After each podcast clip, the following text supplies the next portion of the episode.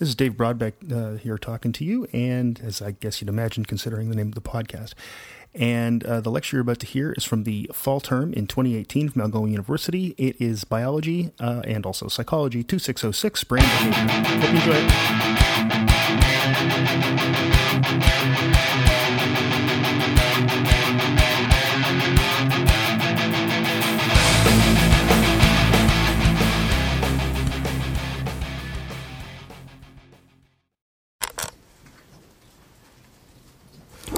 All right, so like I said the other day, what I want to do today is sort of review for the test. It's weird. So remember the format of it. There's 10 definitions. You choose to do 4 of them, and it's define, demonstrate the significance of. And then so that's worth, the definitions are all told worth 20 points in total. And then there's a list of some description.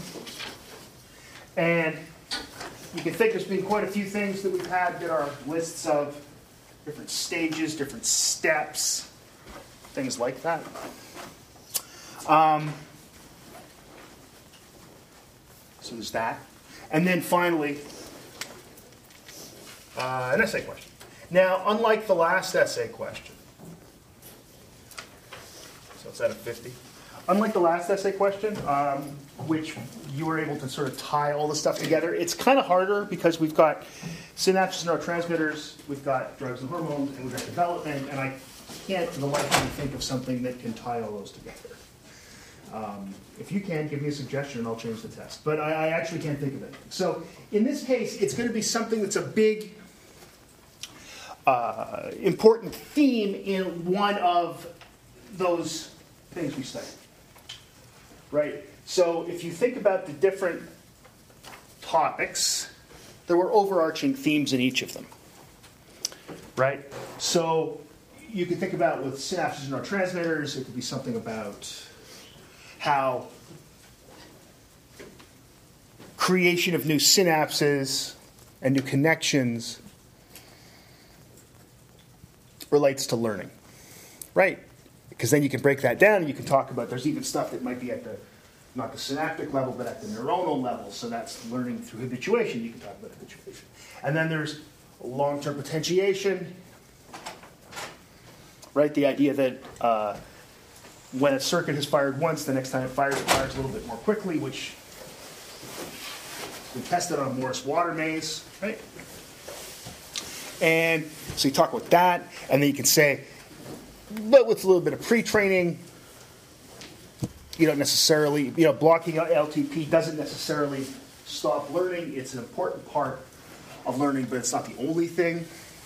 And you can see that that's a lot like a Hebb synapse, right? Donald Hebb came up with this idea, so that then ties that back to Hebb and the idea of, his definition of the Hebb synapse. You could talk about how neuronal density gets bigger in hippocampus, in food-storing birds during the fall and winter.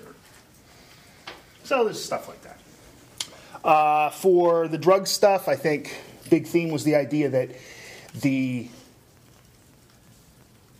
the reward system, mesolimbic dopamine system, plays a role in why people take drugs. It's a reinforcement-based theory, right?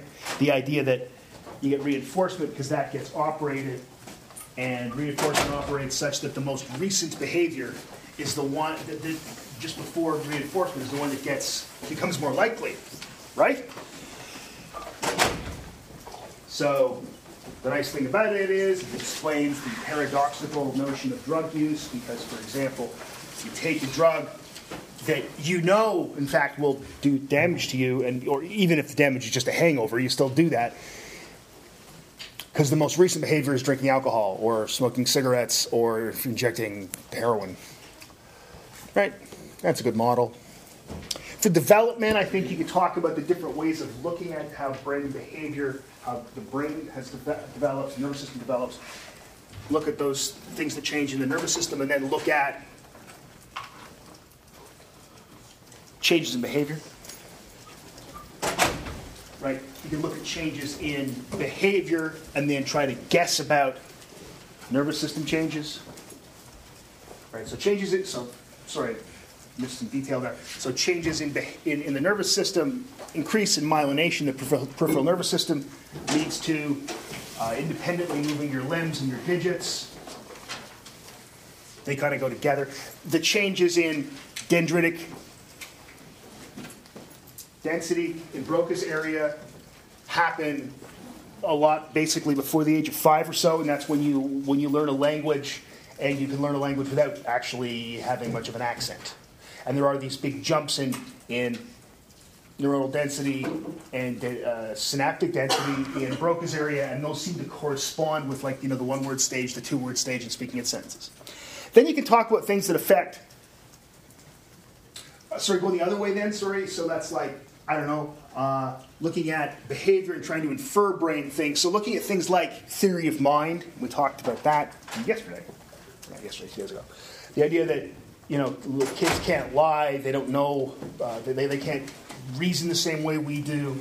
And you can look and see that there are cortical differences. That cortex grows, but that's about all you can do. It's a little harder to go that way with things that are a little more complicated, you know, and cognitive, sort of higher order cognition's a little more complicated than moving your fingers, things like that. Then you can look at things that affect both, things like being enriched leads to thicker cortex and better maze performance in a rat, and you could bring in the example of, say, Romanian orphans, which we talked about. Okay.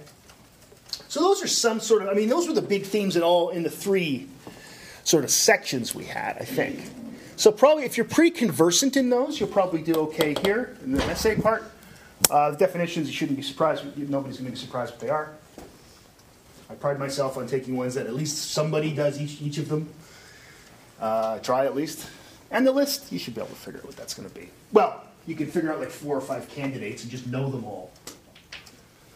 So you should be able to do pretty well on this. All right, questions on that before I just open it up to regular questions? Okay, who wants to know things? This is going to be very short if no one asks a question. What is the GABA system? What about it? What do you mean, what is it? I don't really understand. Oh, that's right. So GABA aminobutyric acid, right? That's a neurotransmitter that opens up a chlorine ion channel. Okay? So GABA opens up a chlorine ion channel. Chlorine is a negative ion, right? So normally we're thinking of sodium coming in and making the neuron a little less negative. So you get a positive postsynaptic potential, but you can get a negative one. And that's if you let chlorine in. And that's what GABA does. So that lets chlorine ions in, right? So you get an inhibitory postsynaptic potential, negative postsynaptic potential, and you end up then with making it a little harder for the next neuron to fire. So that's what GABA is doing. So that's the first thing. So that's the way, for example, with temporal and spatial summation, we talked about before the last half, how we can get sort of no votes in not firing, right? Firing or not firing. The no votes tend to come from GABA. Okay. Now, let's think about certain drugs to tie it into some other stuff. GABA is important. Like if you look at benzodiazepines, so that's benzodiazepine and barbiturates. They operate on GABA. A benzodiazepine acts as what's called a positive GABA modulator. What that means is it makes GABA a little more efficient in doing its job. So in other words, it's going to slow you down. Barbiturates do the same thing, but at high enough doses, barbiturates can actually open a chlorine ion channel on their own in the GABA system. Okay? What else about GABA? You can talk about how, and drug effects. One of the interesting things about nicotine is, in fact, that while it is a stimulant in the peripheral nervous system, and causes release of epinephrine, norepinephrine, etc., and in the central nervous system, there also are nicotinic receptors in the GABA system that make nicotine act as a GABA modulator. So in fact, smoking does calm you down. And it also is a stimulant. That's that Nesbitt's paradox thing I talked about. Alcohol seems to operate on the GABA system.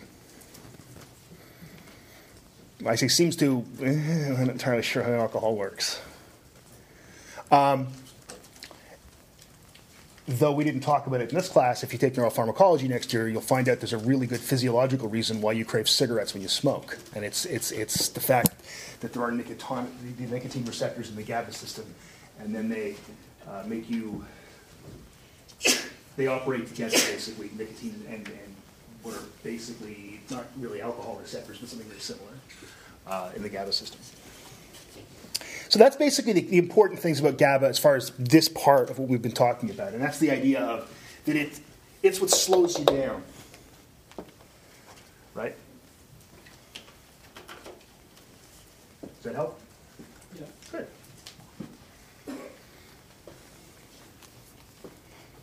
That was a good question. That was a good one. Other questions? Who has questions they want answered? Please. Can you explain the rules of arbitration? Yeah, I better actually bring them up because I'm not going to remember all of them offhand. So I can probably remember most of them, but I'm going to just pull this up to be sure. So habituation is this idea. Let me just do this. That's in synapse neurotransmitters. So the idea of habituation, remember, is the notion that you get. Where are you? There we go. I could have remembered all that. What am I doing? So habituation is the idea that presentations of a discrete stimulus cause, over time, you get less reaction to that stimulus. The stimulus usually is something like a startle, a loud noise, very often a loud noise. It could also be a touch, things like that. The work with sea slugs was touching their... Okay, now I've got a phone call, and it looks like it's from home. Sorry. Hello. Yes, I am. It's no problem. You sure? Oh, okay.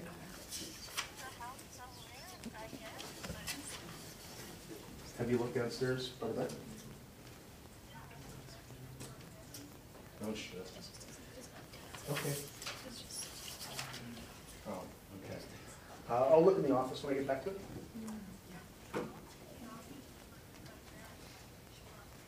Oh.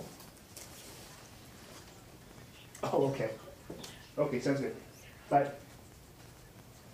All right.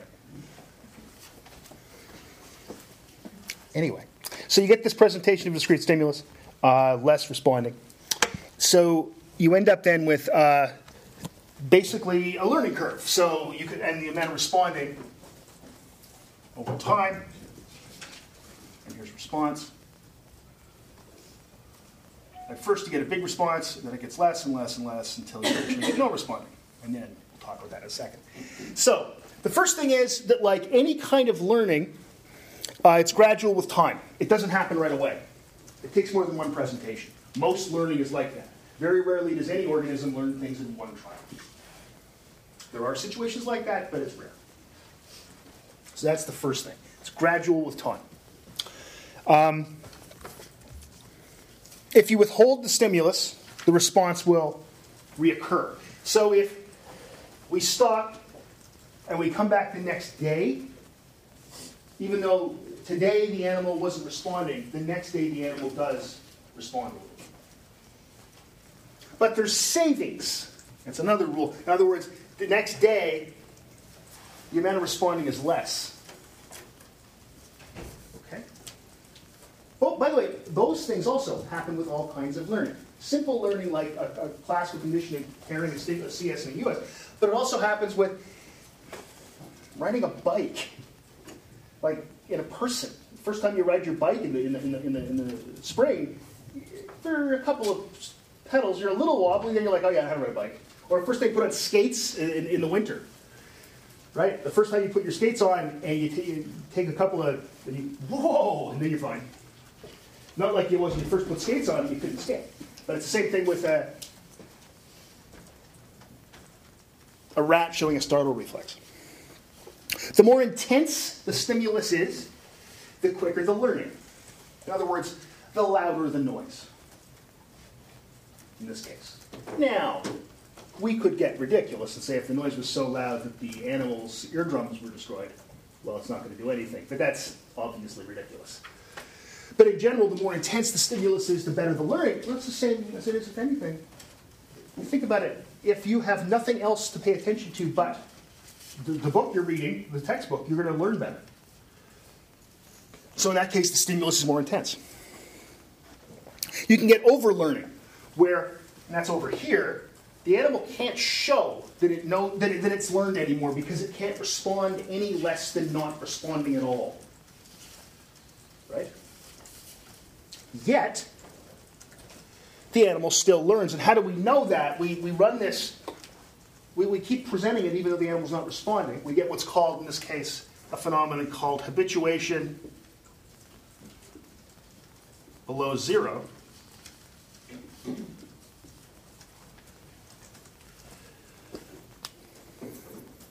Okay, so habituation below zero. And the next day, we compare animals that had these extra trials with animals that we stopped when they hit zero, and then we see how much they respond normally, and the ones that we kept going, they have even less responding. So they must have kept learning things. Right? And again, I've mentioned this, again, the same thing happens with any kind of learning, pretty much. You know, you think about professional athletes, I think hockey players know how to skate when they're making $7 million a year. But they do skating drills in practice. Right? They're over-learning things. And finally, there's something called stimulus generalization. So let's say the sound we're using was a 440 hertz tone. Okay? And if we were doing, so 440... 60, 480, and then on the other side we've got 420, 400. And then we look at the amount of responding. We get nothing at 400. We get a little bit at 460 and 420, and a little bit more at 480, which would be 480, and 400. And eventually we would get something normal, maybe around, say, 500 and 380. And in fact, if you did this, you get this beautiful normal curve. You actually get something that fits a normal curve. Nature's cool. One of the things here is that also happens in every other kind of learning. Right? So these rules about habituation show us that while habituation is the simplest form of learning, there's no doubt about that, it also shares basically all the characteristics that all other forms of learning have. So we can study learning at the neural level, and in fact, at the genetic level, we using things like a nematode or an aplysia, we actually know the genome and we know all the circuits. A nematode has 302 neurons. Like, it's a simple animal. So, and we know what all the circuits do. But if we do that and we can see what happens with each circuit, and we can change the circuits because we know the genome and we can screw with it, we can then see how it affects learning, and that may be very similar to the processes that we have in very complicated things. Right? You think about even stimulus generalization, it's something as complicated as learning a language. Right? If you know a Romance language, learning another one is easier than it is to learn a Germanic language. Right? It's easier to, if you speak French, it's easier to learn to speak Italian than it is to learn to speak English. Right? If you learned Latin in high school, you can get bought, maybe not be able to speak Latin to people, but you can read a sign in Italy or in Spain or Portugal or even Romania, and you can read it and go, I kind of know what that means. Right? So all these things, they're important as far as habituation, but they're also important in other kinds of learning. All right. Does that help? Good. Good. And I don't know why I pulled that up. I could have done that without looking. Other questions? EGF and bFGF? Yeah. So EGF, so we get a stem cell, a neural stem cell. When it gets EGF, it becomes a progenitor cell. And if that progenitor cell gets bFGF, basic fibroblast growth factor, I'm always proud of myself for not saying fibroblast, it becomes a neuroblast, and then it becomes a different kind of neuron. If it only gets EGF and not bFGF, its path is to become a glioblast and then a glial cell. Yep. Just one more time. Please. Yes, I think I can. So you get a neural stem cell. And if it gets EGF, oh, they all get EGF. Neural stem cells, they get EGF and they become progenitor cells.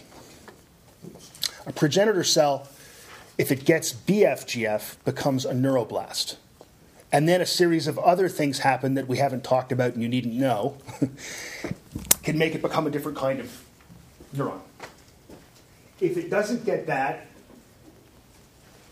and again, I've simplified this, but if it doesn't get that, it will become a glioblast, and then through another series of other steps that we don't have to care about, become a glial cell of some sort. Yeah. So it's just an important part of development. Good questions.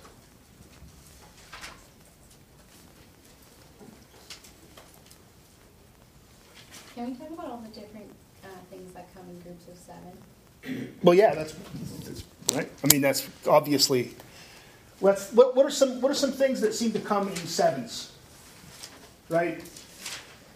Besides the Queen's the Sun Age song, 3s and 7s. Where's wow? So, 7 kinds of synapses. You said right. That's right. What are they? Name the 7 kinds of synapses. What was that one? Axodendritic. That's the easy one. Everyone should be able to get that one. That's the one you learned in high school. What's next? What's another one? Axosynaptic. That's a good one. That's 2.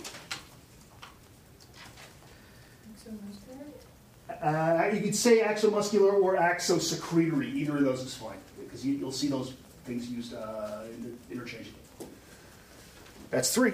That's always the one I forget, so that's good.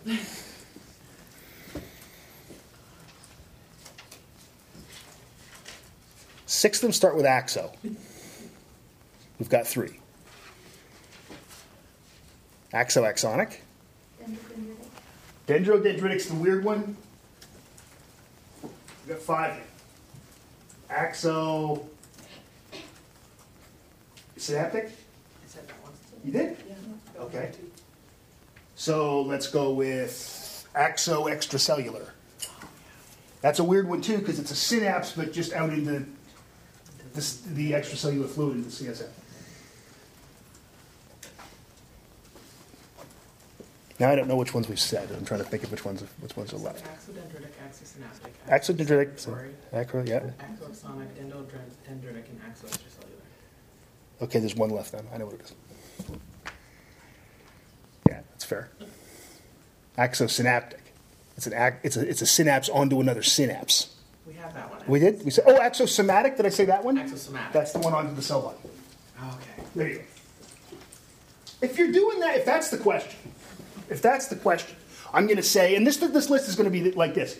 List the blanks and give me a brief description of. And when I say brief, you got to understand, I mean brief. Couple of words. Now, you know what you could do here is you could draw a picture. If you can draw. If you can't draw, don't do this. Because I'm going to look and go, I don't know what that means.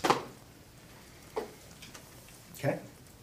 So that's one of the lists. That's a good list. What's another good list? Neurotransmission? Stages of nervous transmission. Now. What's first? Synthesis. What's that mean? What's synthesis? Making neurotransmitters. See? That's fine. That's all you have to say. What's next? Also starts with an S. Storage. Where do they store? Where are they stored? So you, that this is where you'd say stored in what? Vesicles, exactly. What's next? I can't, in fact, probably remember off the top of my head.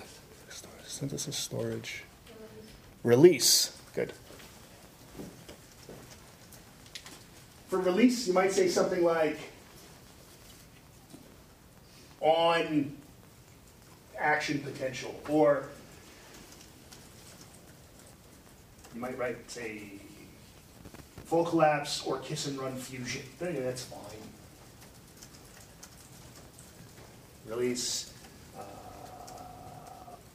is it uptake or receptor interaction? Is that that's what I used? Okay, that's what words I'm using there. Receptor interaction, bind with receptor site, and then it's inactivation, right? Yeah, and basically what happens there just.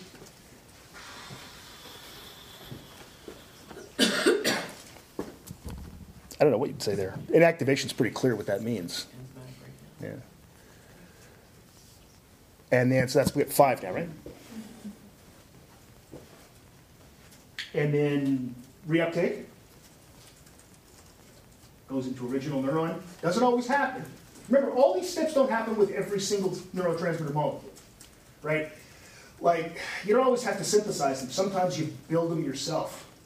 Oh, sorry, that's the same thing. Sometimes they come from food, for example. Right? And then finally, degradation. They get broken down. Now, if there's reuptake, there's not, the next step isn't degradation, it's going to be release. Right? So that's, it's again, not always the case. So that's a good one. So there's like, this shouldn't be that bad to do. Like, what would you put as the brief description for inactivation? Enzyme breaks down neurotransmitter. That's good enough. How is it different from degradation? Degradation is if it's in the what's the word I'm looking for? In the synapse, and it's not bound to a, it's not no reuptake and no. Binding to a receptor site, it's actually floating around. Enzymes will come along and break it down, but in the synapse. Yeah. Yeah. Good question. I don't think I made that clear earlier, so that's good. So that's where things like monoamine oxidase inhibitors work. Right? Because something like monoamine oxidase will break down monoamine neurotransmitters when they're floating around in the, in the synapse. Yeah. This all happens exceedingly quickly, by the way. It's just... So, like, if you think of all these things, there's only so many of them that this can be. It's like the diagram the last one, which is like, it's going to be, that, remember the diagram could have been either one thing or the other. This can only be about 4 different things. Right?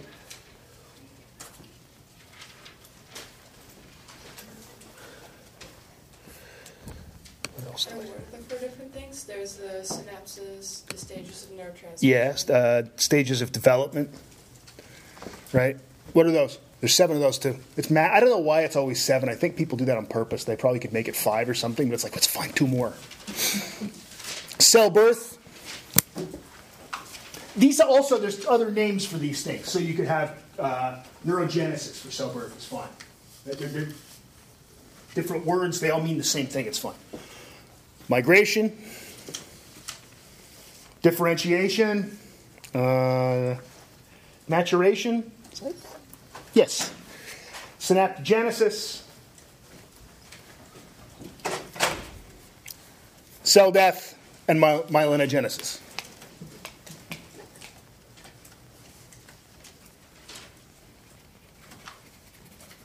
What was the last word? Myelinogenesis, building myelin.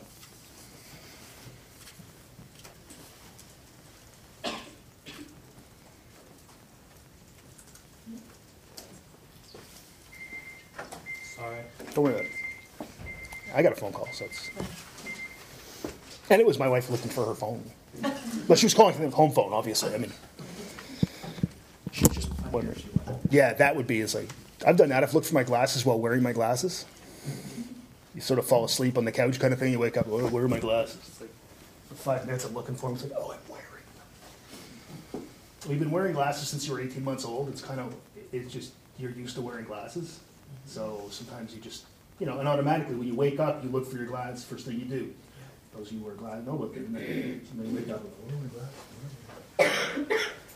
I've been holding my keys in my hand, looking for my keys. I've done that one. Where the hell are they? Like, I can't believe I... Okay. I've been talking on the phone looking for my phone before. That's impressive. That's impressive. There's definitely different memory systems. They're dissociable. So, I mean, other questions before I say anything else, because I don't want to... It's like, I think you'd be in pretty good shape. This test tends to be done a little bit better than the first one. Partially that's because people are used to my tests and understand how to answer things a little bit better, because my tests are weird. I know that.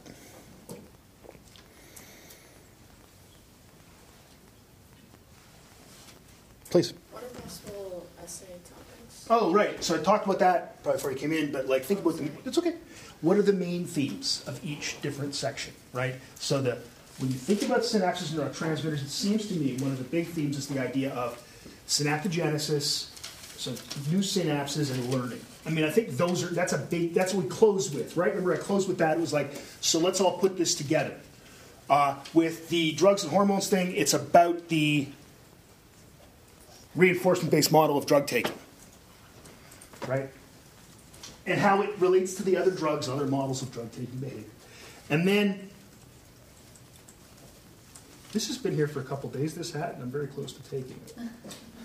But it's somebody's, and I shouldn't do that. But I need a hat. And then finally, with development, it's, you know, looking at brain changes, nervous system changes, and behavior, looking at nervous system changes, and looking at behavioral changes, inferring nervous system changes, and then looking at things that affect both of them. Right? I think those are the big themes.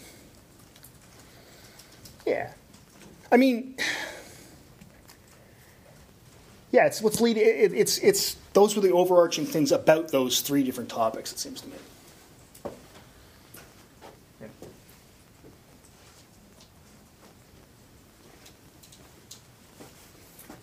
And as far as how these are distributed, the definitions, I don't know. I can't really.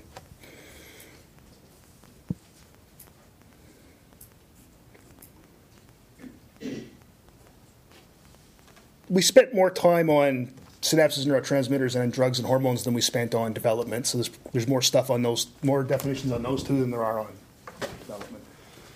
I mean, that's just going to make sense. Realize I make up the tests. These are from test banks, and therefore it's what I find important. And what I find important is what I talk about in class. However, to get killer grades, bringing stuff in that I haven't talked about in classes in the book really helps. Right? That's just pretty terrible. Because, yeah, I don't use a test bank, because I just don't. I don't like the questions, typically. Is the other list of 7 the routes of administration? Oh, gee, I don't know if that's 7. Could be.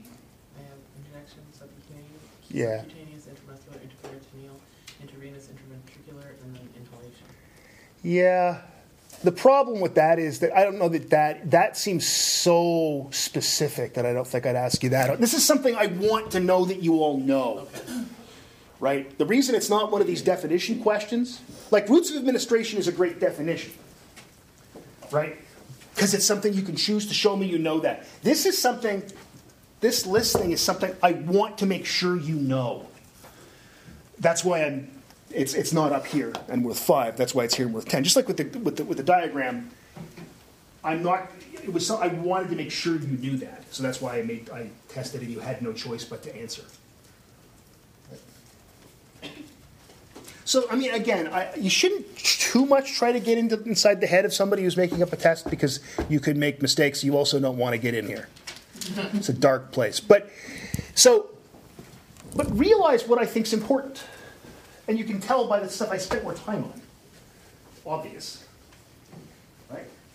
Also, if I'm making up the test, what I think is important isn't just going to be on the test because I think it's important. It's also because that's what comes to mind when I'm making up a test. I sit down and go, oh yeah, what are we talking about? There's not a question on that. Oh, I said that's the definition. Like, they come to, like, I'm just a human. So, just like the first one, nothing should surprise you.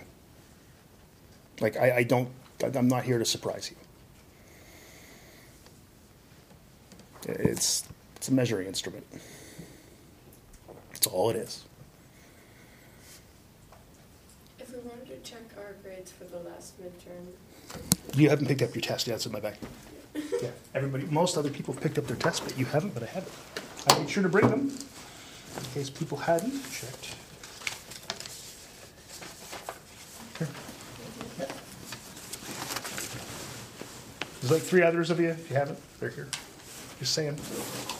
That's not like percent. That's a grade at a 60. Okay, I don't want you freaking out. Okay. Anything else? In terms of drugs. Yes. So what should we know about each drug? I think it's useful to be able to answer a question.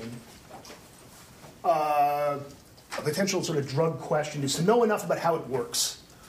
Okay? So, for example, if I had one of the definitions, I don't know, if it was antipsychotic drugs, if it was a definition. If you wanted to answer that, you should tell me the antipsychotic drugs block D2 receptors, because D2 receptor binding efficiency and the sort of too much of that is what causes schizophrenia.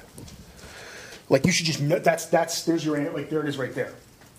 You can even draw that little, well, it wouldn't be much of a graph. You just say there's a correlation between D2 binding efficiency and ED50 of antipsychotic drugs, and it's 1.0, right? If I asked, so that's a definition type question. If I asked about the reinforcement-based model of drug taking, I guess, you'd want to say about how the drugs that we take for fun all operate the mesolimbic dopamine system, the ventral tegmentallary medial forebrain bundle nucleus accumbens, and they have receptors in there, except for hallucinogenics, right? And it's interesting that people take hallucinogenics. You can't really get a monkey to work for hallucinogenics. They won't do it. People find seeing color and seeing sound and hearing color interesting. Monkeys don't. They find it horrifying, which is the way you should, because it's weird and wrong. So, and then the killer about that whole thing is you say there is one class of drugs, psychoactive drugs, that actually has literally no street value, and that's antipsychotics. They have none. Because, in fact, they do the opposite. They make dopamine not work as well. And that system, the mesolimbic dopamine system, the reward system, runs on dopamine. Right. So knowing that kind of stuff is important for being able to answer different questions, right? So I may give you a particular question on like one of the definitions, maybe some class of drug, right? This could be something about the reinforcement-based model of drug taking, and in that case, you want to be able to bring some stuff in. Yeah. Yep. It's a good question.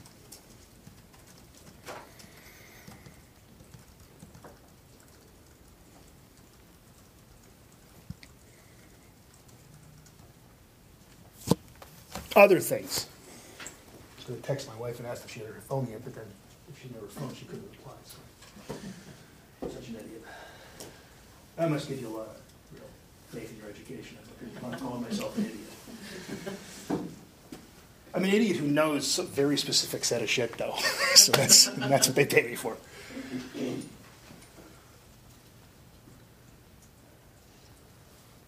Other things. Other things come.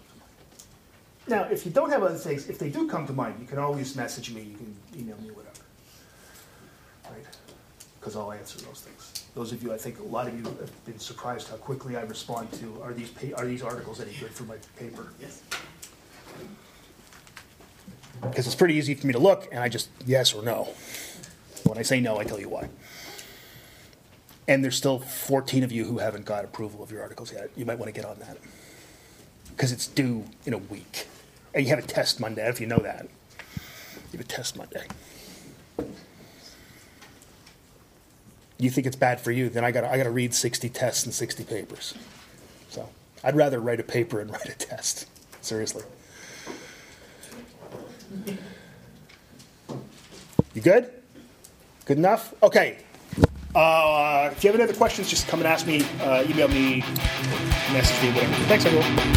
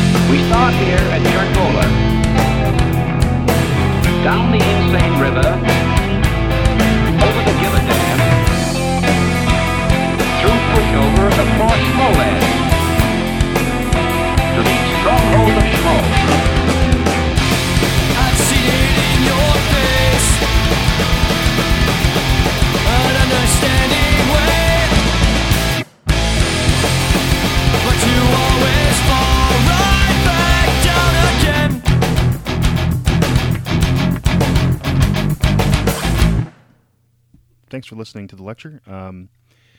All of the audio is available, of course, on iTunes or whatever podcatcher you're using. Just search for Dr. Dave Broadbeck's Psychology Lectures from Algoma University, which is the most ungainly title ever. These are released under a Creative Commons copyright share like 3.0 Canada. You can't use these for commercial purposes. You feel free to share them and feel free to mash them up any way you want, but if you do that, that means I get to do the same thing with your stuff. Sort of like the GNU license. I hope you learned something. But if you didn't, unless you're one of my students, I really don't care. The music, by the way, for each song, for each episode, lecture, is available. They're all podcast, like PodSafe music. So if you want to find out about the bands, there's links on my website at people.aoc.ca/Broadbeck. If those links don't work, just contact me and I'll find out. Often I put links actually in the if we call them show notes or blog posts.